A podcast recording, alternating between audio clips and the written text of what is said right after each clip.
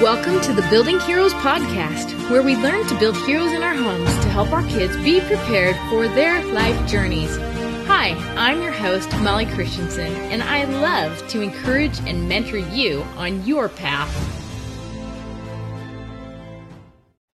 Hey everyone, welcome to the Building Heroes podcast, and we are on episode number 90. And I am excited today to introduce you to Lisa Jendza. I love what she does because she's taking a couple really neat concepts and putting them together. And this really appeals to many of us as homeschoolers because she runs Freedom Kitchen. So, how cool is that? All right. Well, welcome, Lisa. And I would love to have you tell us your story, your hero's journey of how you got to a Freedom Kitchen. You were telling me a bit before we hopped onto the recording, and it is a journey and it is awesome. So, it is. You know our journeys aren't always logical and i i tried to make it logical and and figure it out right? But sometimes we're just moved in mysterious ways. So it really did start with my own health crisis while i was in corporate america and i had to reassess my own health and my lifestyle. And so i had a very stressful job and as a result of the hours that i worked i ate and fed my kids fast food and convenience foods. And that's how I raised them. And that caught up with me in my 30s. And I had a number of health issues and had to clean up my diet and detoxify.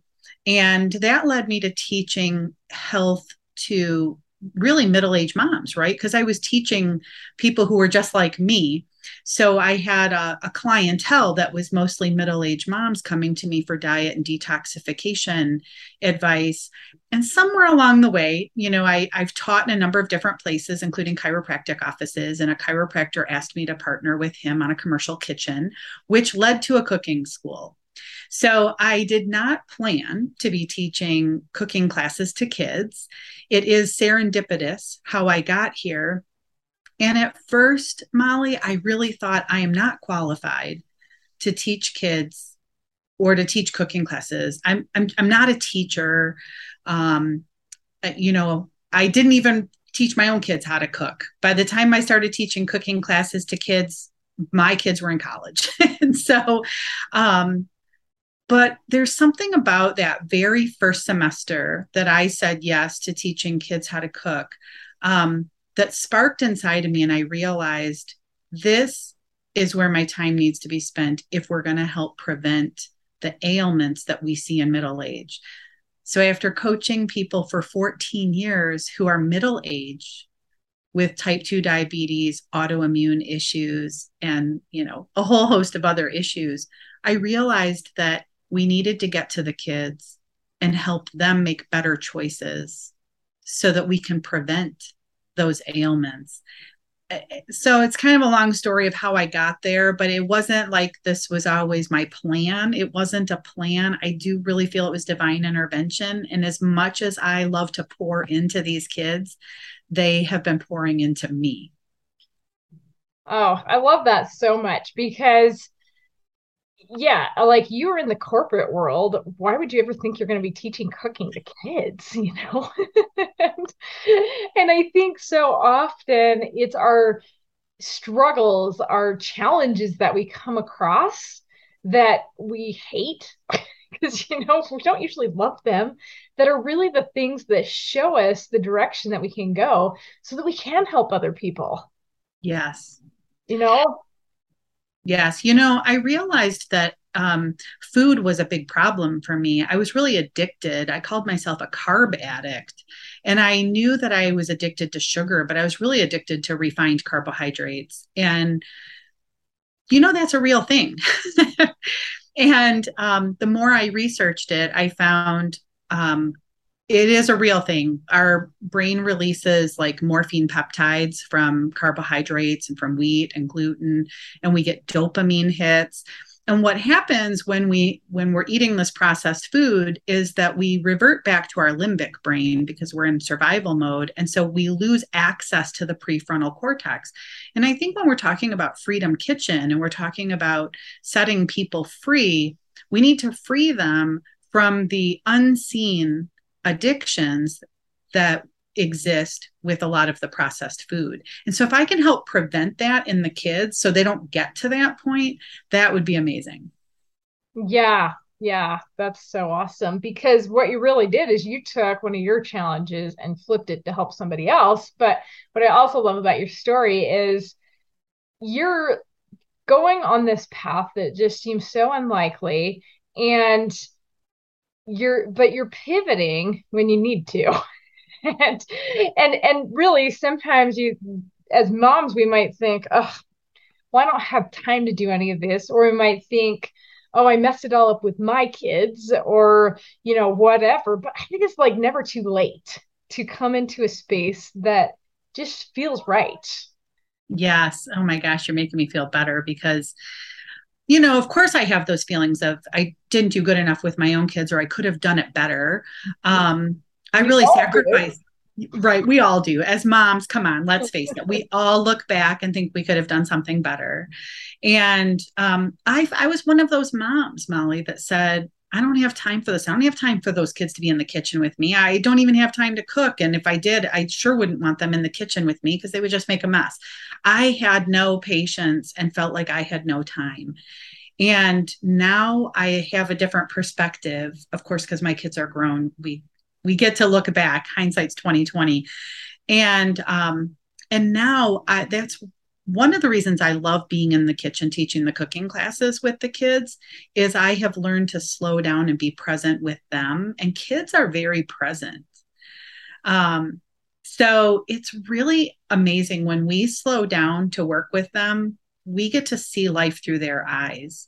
Um, my goal now is to not only empower the kids to become personally responsible and independent, and show them how they can also contribute to their family and help. You know, they can get in the kitchen and cook at dinner time. And I mean, I have fifth and sixth graders who cook dinner for their family now after going through my classes. So when the family works together as a unit, which is more common in homeschool families, when the family works together as a unit, um, it, it's it's not as hard on mom or any one person. And I think a lot of households need to to learn that. I, I I hadn't learned that that my family could actually work together as a unit. Yeah, that's so important. And and I think sometimes as moms too is we're trying to do all these things and take our journey and we think we're failing and we think we're way behind because we're not doing all perfectly and then as we get older we're like, "Oh my gosh, I I wish I would have known this when my kids were younger, I, you know, all this stuff but I think that is one really important thing. And, and that is one huge advantage of homeschooling is that we have to learn more and work together as a family unit because, you know, as soon as you pull them all home, they're all there and you see all the problems. but at the same time, um, I still think as moms, we do tend to take on way too much and we tend to want to be really controlling and sometimes we can't just let go and let them experiment and do things. You were describing to me earlier um, how you run your cooking classes and how it evolved to that method. So yeah. yeah let our listeners know how that works out because a lot of times i think we when we think oh to teach my kids how to cook in the ki- kitchen i have to be right there. I have to be you know watching every move and and whatever. Yeah when i first started teaching them I it was more like an activity, right? So I lined them all up and then told them what thing, you know, what to do next, what task. So add this to the bowl, you know, crack these eggs. And then I realized these kids really can work independently. And I'm talking even first and second grade. Like some of my younger kids, of course, require a little more help, but I started putting them in groups and I create stations. And so there might be a station where there's a food processor, a station where they're rolling out dough. And so clearly I stand more by the station where there's heat or sharp objects or but I really just now supervise the groups. I set up the stations and then I have them rotate so everyone gets to make different parts of the recipe and hopefully the whole recipe while they're in class.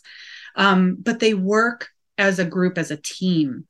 And I, I started to extract myself more and more because they don't need an adult constantly telling them this is how they learn to become self-sufficient and independent is to look at the recipe or to ask a peer to ask someone else and what i found there's a distinct difference between the public school kids that i've had in the evening and the day, the homeschool kids that i get during the day and i liken it to the homeschool kids are used to helping siblings.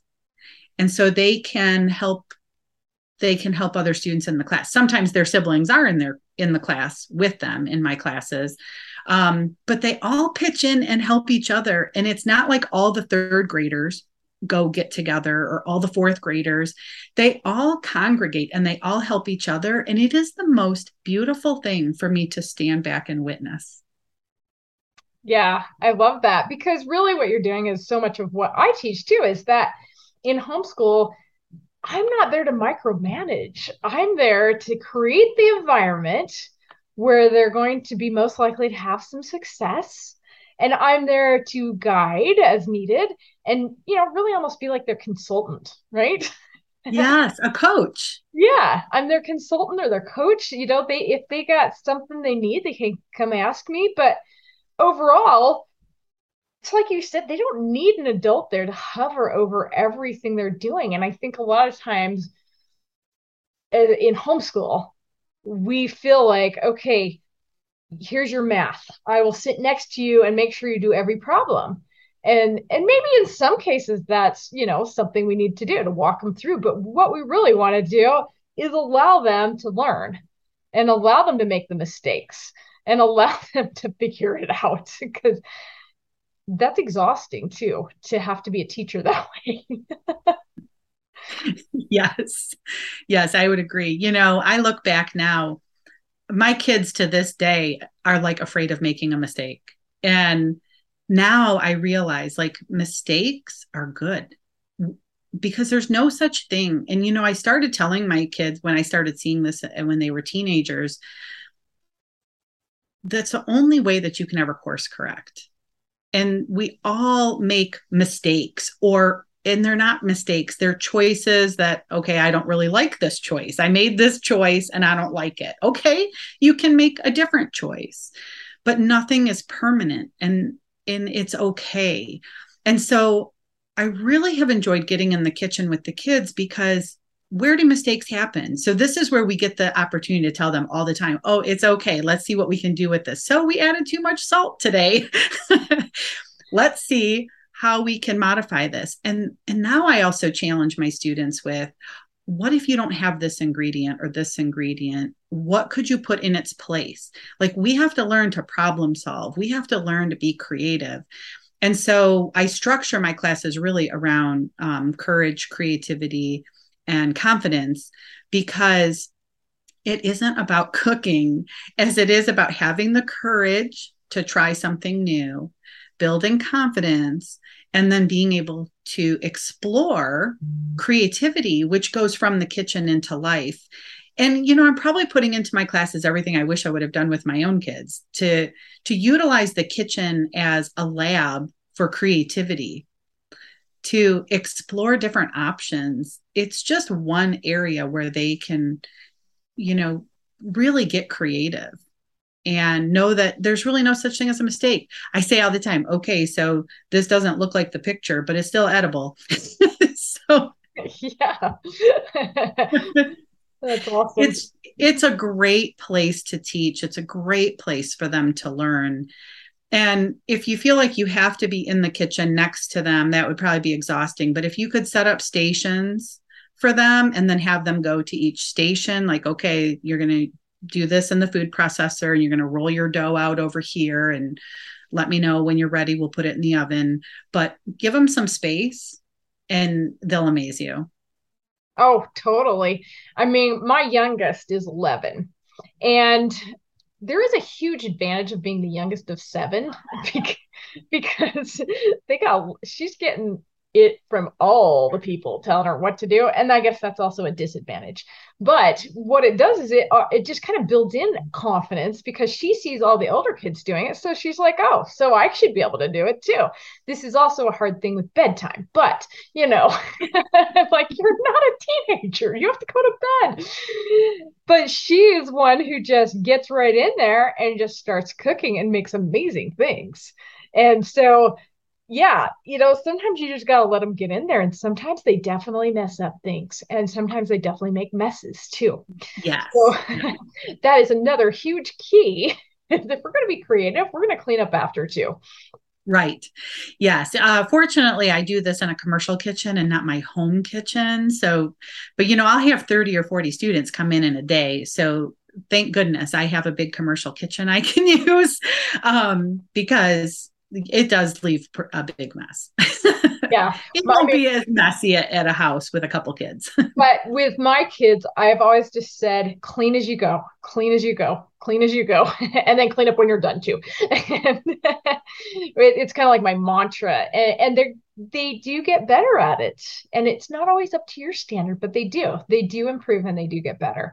And one thing, um, one fun thing my kids like to do actually is from Food Network um, the show Chopped. If you've ever seen that, my kids love to watch that. And I thought, well, okay, well, we're consuming entertainment. Well, why don't we apply it? Why don't we do it? and so the kids decided that's what they're going to do. So they'll pick random ingredients from the the pantry because that's what they do in Chopped. They say, okay, you got to use a peppermint stick and duck liver. Ours is not so fancy, uh, you know, to make a main dish or something. And even though they don't even know how to cook, I am amazed at the creativity what they wow. come up with. But I have to say, I have to really get myself into the mindset to say, yes, it will be okay if you do this with these parameters. And I also tell them, I don't even want to know you've been in the kitchen when it's time for me to make dinner.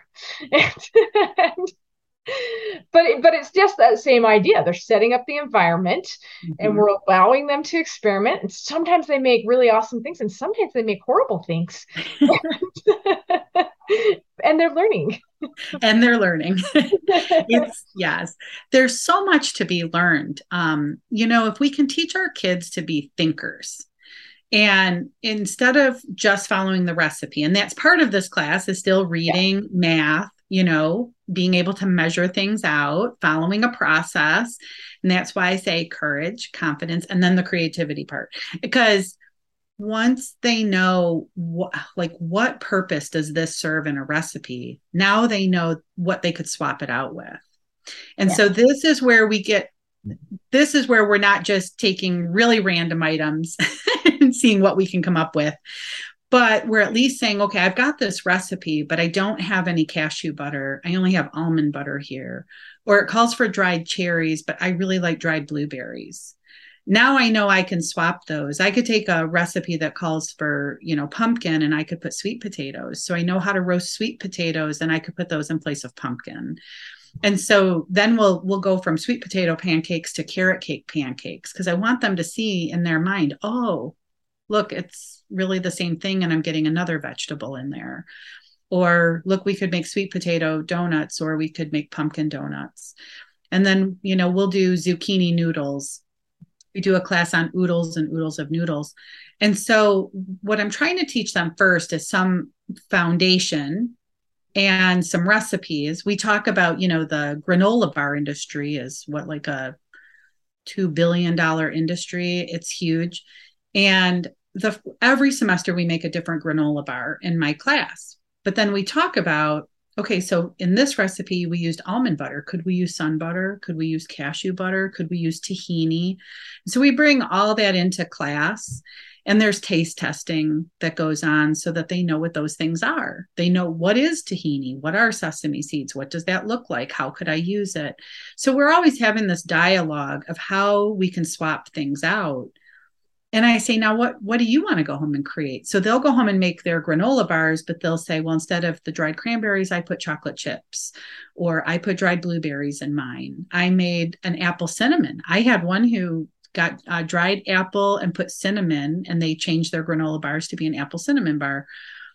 This is this is brilliant when the kids can think like that and be creative and learn how to swap things out, which is also resourcefulness and a great survival skill when they can learn. So, I throughout my classes we talk about what does shelf stable mean, and then what are pantry staples. So, how could I make this from just things in my pantry? And what are good things to keep in my pantry?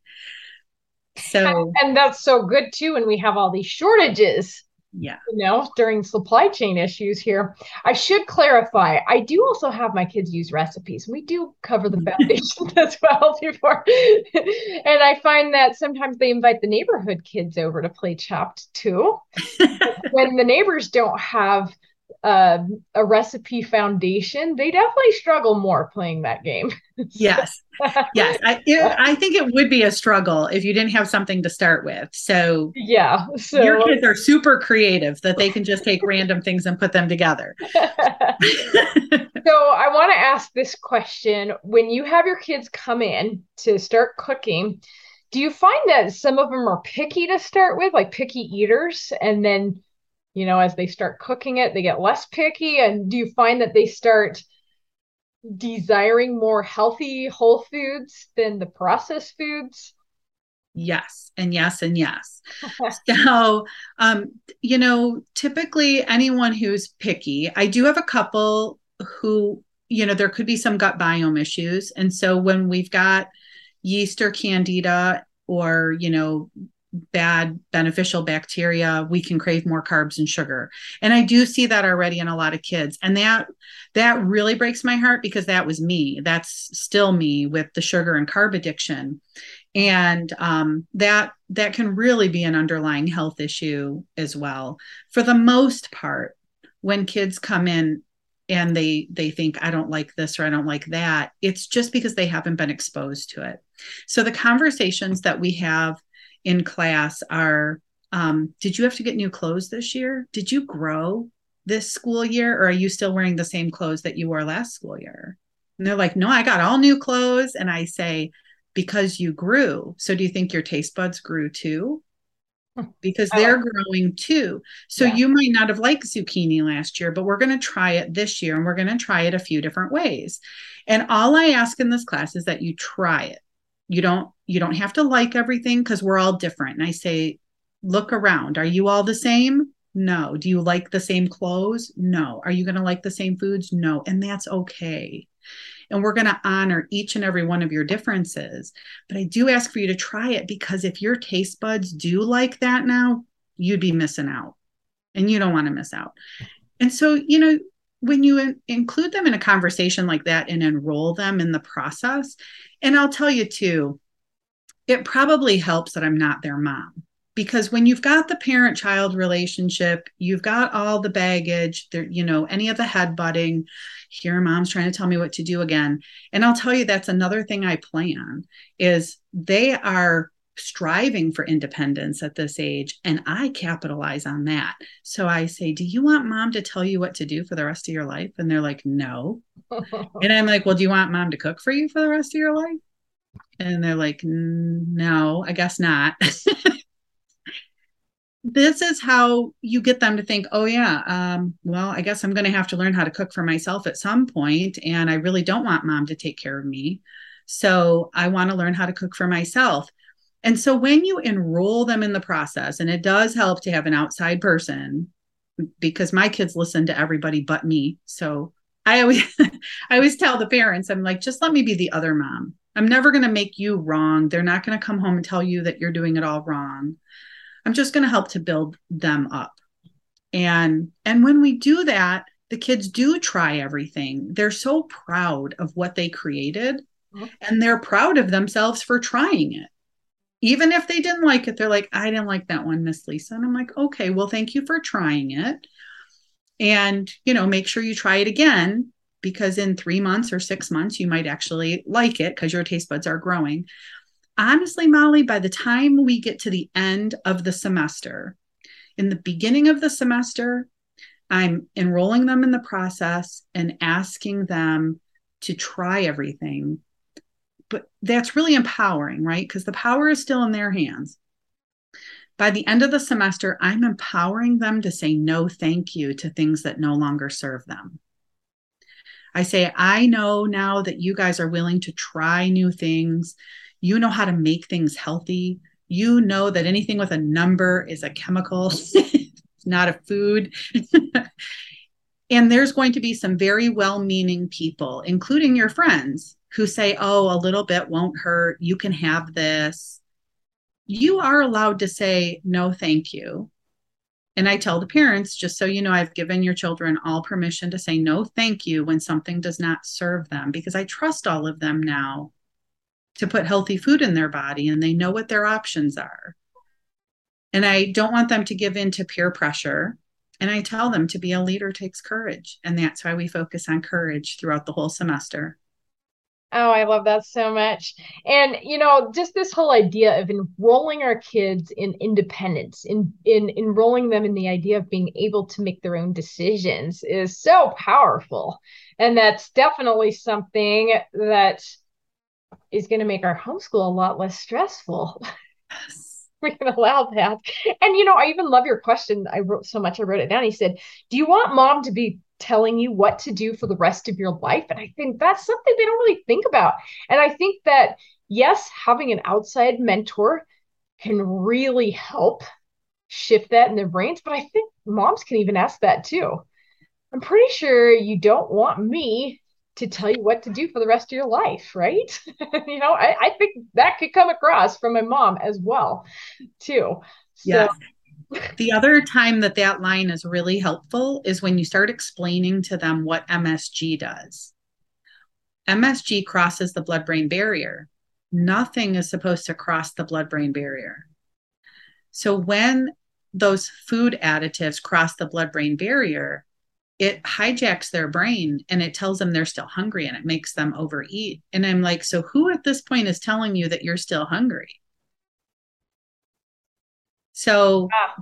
the older kids really do get that. They're like, oh, yeah. I'm like, do you want that? Do you want something in your head telling you you're to overeat or to eat more of something, especially if it's not good for you? Like, this is why we make our own so that we're in control of the ingredients and we know what's in there. And so this is about them taking their power back. So, yeah, that's such a good principle. So good because instead of just telling them, you're asking them questions. Because it'd be really easy to say you know you don't you don't want to eat msg because it's really bad for you.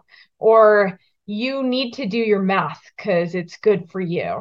You know instead we can shift it and just say do you want to be an adult who doesn't know math? You know ask them do you right. want to eat more food that's not healthy. The best way is to find some way to show them. So I started figuring this out when my kids were teenagers. And so, like, when it came to money lessons, I would give them the money and then have them make the choice. And they're like, well, wait, so I could spend it on really anything I wanted and not just that. And so I started to realize it's the experience, right? And it's yeah. once we give them, once we empower them and we put that choice in their hands. So to liken that to one of my cooking classes, we'll do jello and we'll take gelatin and an organic no sugar added fruit juice. That's it. And then, you know, some boiling water. And the kids will look at me because I'll have them work in stations. And obviously that takes about a minute and a half. and so I'm like, okay, move on to the next station. And they look at me and they're like, that's it. I'm like, well, yeah, your jello's going to go in the fridge. That that's it for this part. And they'll look at like the wheels are turning. And I'm like, do do you have a question? Well, I I don't understand why why this is so easy. And I'm like, okay, well, it just takes fruit juice and gelatin. And I still see the wheels turning. And the student looks at me and says, then why do they sell us the instant stuff at the grocery store? Yep. And I said, because they don't think you're smart enough to make it yourself. Tell a high schooler that. And they're like, wait a minute. They don't think we're smart enough to do this. I'm like, and they charge you a lot more. they do.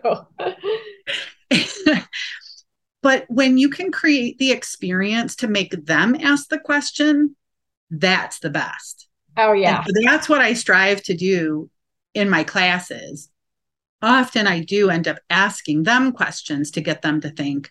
But if I can create an experience that gets them to ask the question, then I know I've knocked it out of the park because that left an indelible mark on them in class because of the questions they came up with. And when they put two and two together, they were all like, say what? yes, I love that so much. And it's the same thing at homeschool. You know, when we can show them the experiences or allow them the experiences, and then they can ask questions about it and put two and two together, that light bulb comes on. Oh, they've got it. Yes. Yes. Yeah. I so appreciate, I am so grateful that I've been able to teach homeschoolers now. Um, I have learned so much from the homeschool families. I really see a camaraderie in the homeschool community. It's like the one room schoolhouse. I, I get the kids in the kitchen, they are more independent. They are more helpful. They they help each other younger and older. They work together in groups. And um, it's just really left such a special place on my heart. I'm i told you my kids are now uh, grown but one is getting married and one is getting engaged. And so i will probably be a grandma soon. And so someday I'll be homeschooling my grandkids. oh, I love that. And see, it's just what we were saying. It's never too late. You know, I guess grandkids are are God's second chance, right? right. yes, for sure. yeah. Well, I want to thank you so much for hopping on our podcast today and sharing all these really awesome ideas about teaching kids in the kitchen, but also just teaching kids in life and bringing more freedom into the kitchen by teaching our kids to cook and allowing them to cook. Yes. Yeah, I know it sounds so cliche to say that kids are the future, but you know, I come out of information technology. I was in corporate for a couple decades. And what was lacking in corporate America was creativity. Mm-hmm. And now I can see, like, you know, in retrospect, in raising my kids, I can see where the lack of creativity comes from and really, I think I'm not only on a mission to create a healthier generation, but I'm also on a mission to create more creativity. And, and I can see how we can foster creativity in the kitchen, but I also see where poor food um, really kind of dumbs us down because it yeah. inhibits our ability to use our prefrontal cortex. And so we can't feed our kids junk which I did. So for every, for everyone listening, please know this is a judgment free zone. I'm not judging, but I am saying that when we know better, we can do better, and we can't feed them junk and expect them to be creative and be problem solvers and excel. We really do have to feed them, you know, the most nutrient dense foods. And we don't, everyone says it's expensive to eat healthy, but when we eat really healthy, we actually eat far less.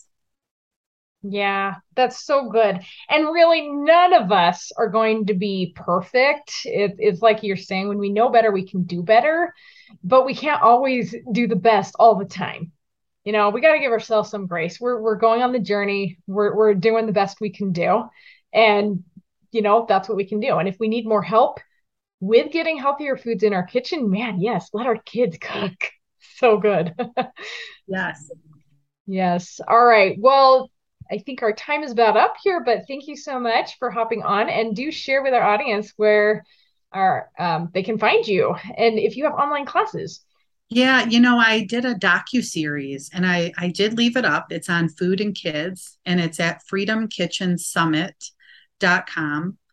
And then freedomkitchenkids.com um, is the website about my classes. I do have uh, videos of cooking classes uh, that are streamed online. So Oh, that's awesome. Yeah. So that's a great place to go check out because, yes, we don't always want to just turn them loose in the kitchen without some instruction. yeah. I hear from parents the kids take the iPad, you know, into the kit, take me into the kitchen with them on the iPad. And I'll probably go back to doing something live um, every Wednesday afternoon where, like, I'm on Zoom. So anyone who wants to hop on Zoom with me, um, sometimes it's helpful just to have someone else to talk to for homeschoolers. They like to show me what they've done and and you know feel supported. So that's awesome. Well, thank you so much. I really appreciate your time and, and this has been great. Thank you so much, Molly. Thanks for listening to the Building Heroes podcast.